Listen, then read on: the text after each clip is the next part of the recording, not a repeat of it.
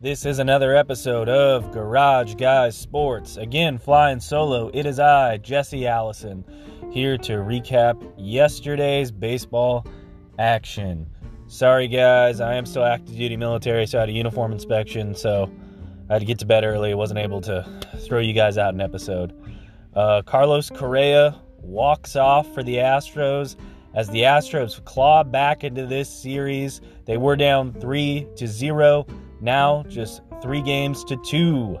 They have two more games to win if they want to advance to the World Series. I did pick the Rays in six, so I do have the Rays winning tonight. We will see if this comes to fruition. Um, and then in the NLCS, we had Atlanta dominating Clayton Kershaw on their way to a third NLCS win. They are now up three games to one.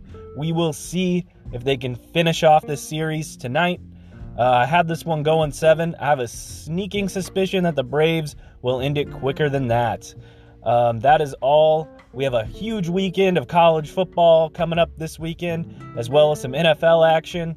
Uh, me and Ben will be going live this weekend, um, filming that on YouTube, as well as putting it on here and across all of our podcast platforms like Spotify, Anchor, and Google Podcasts.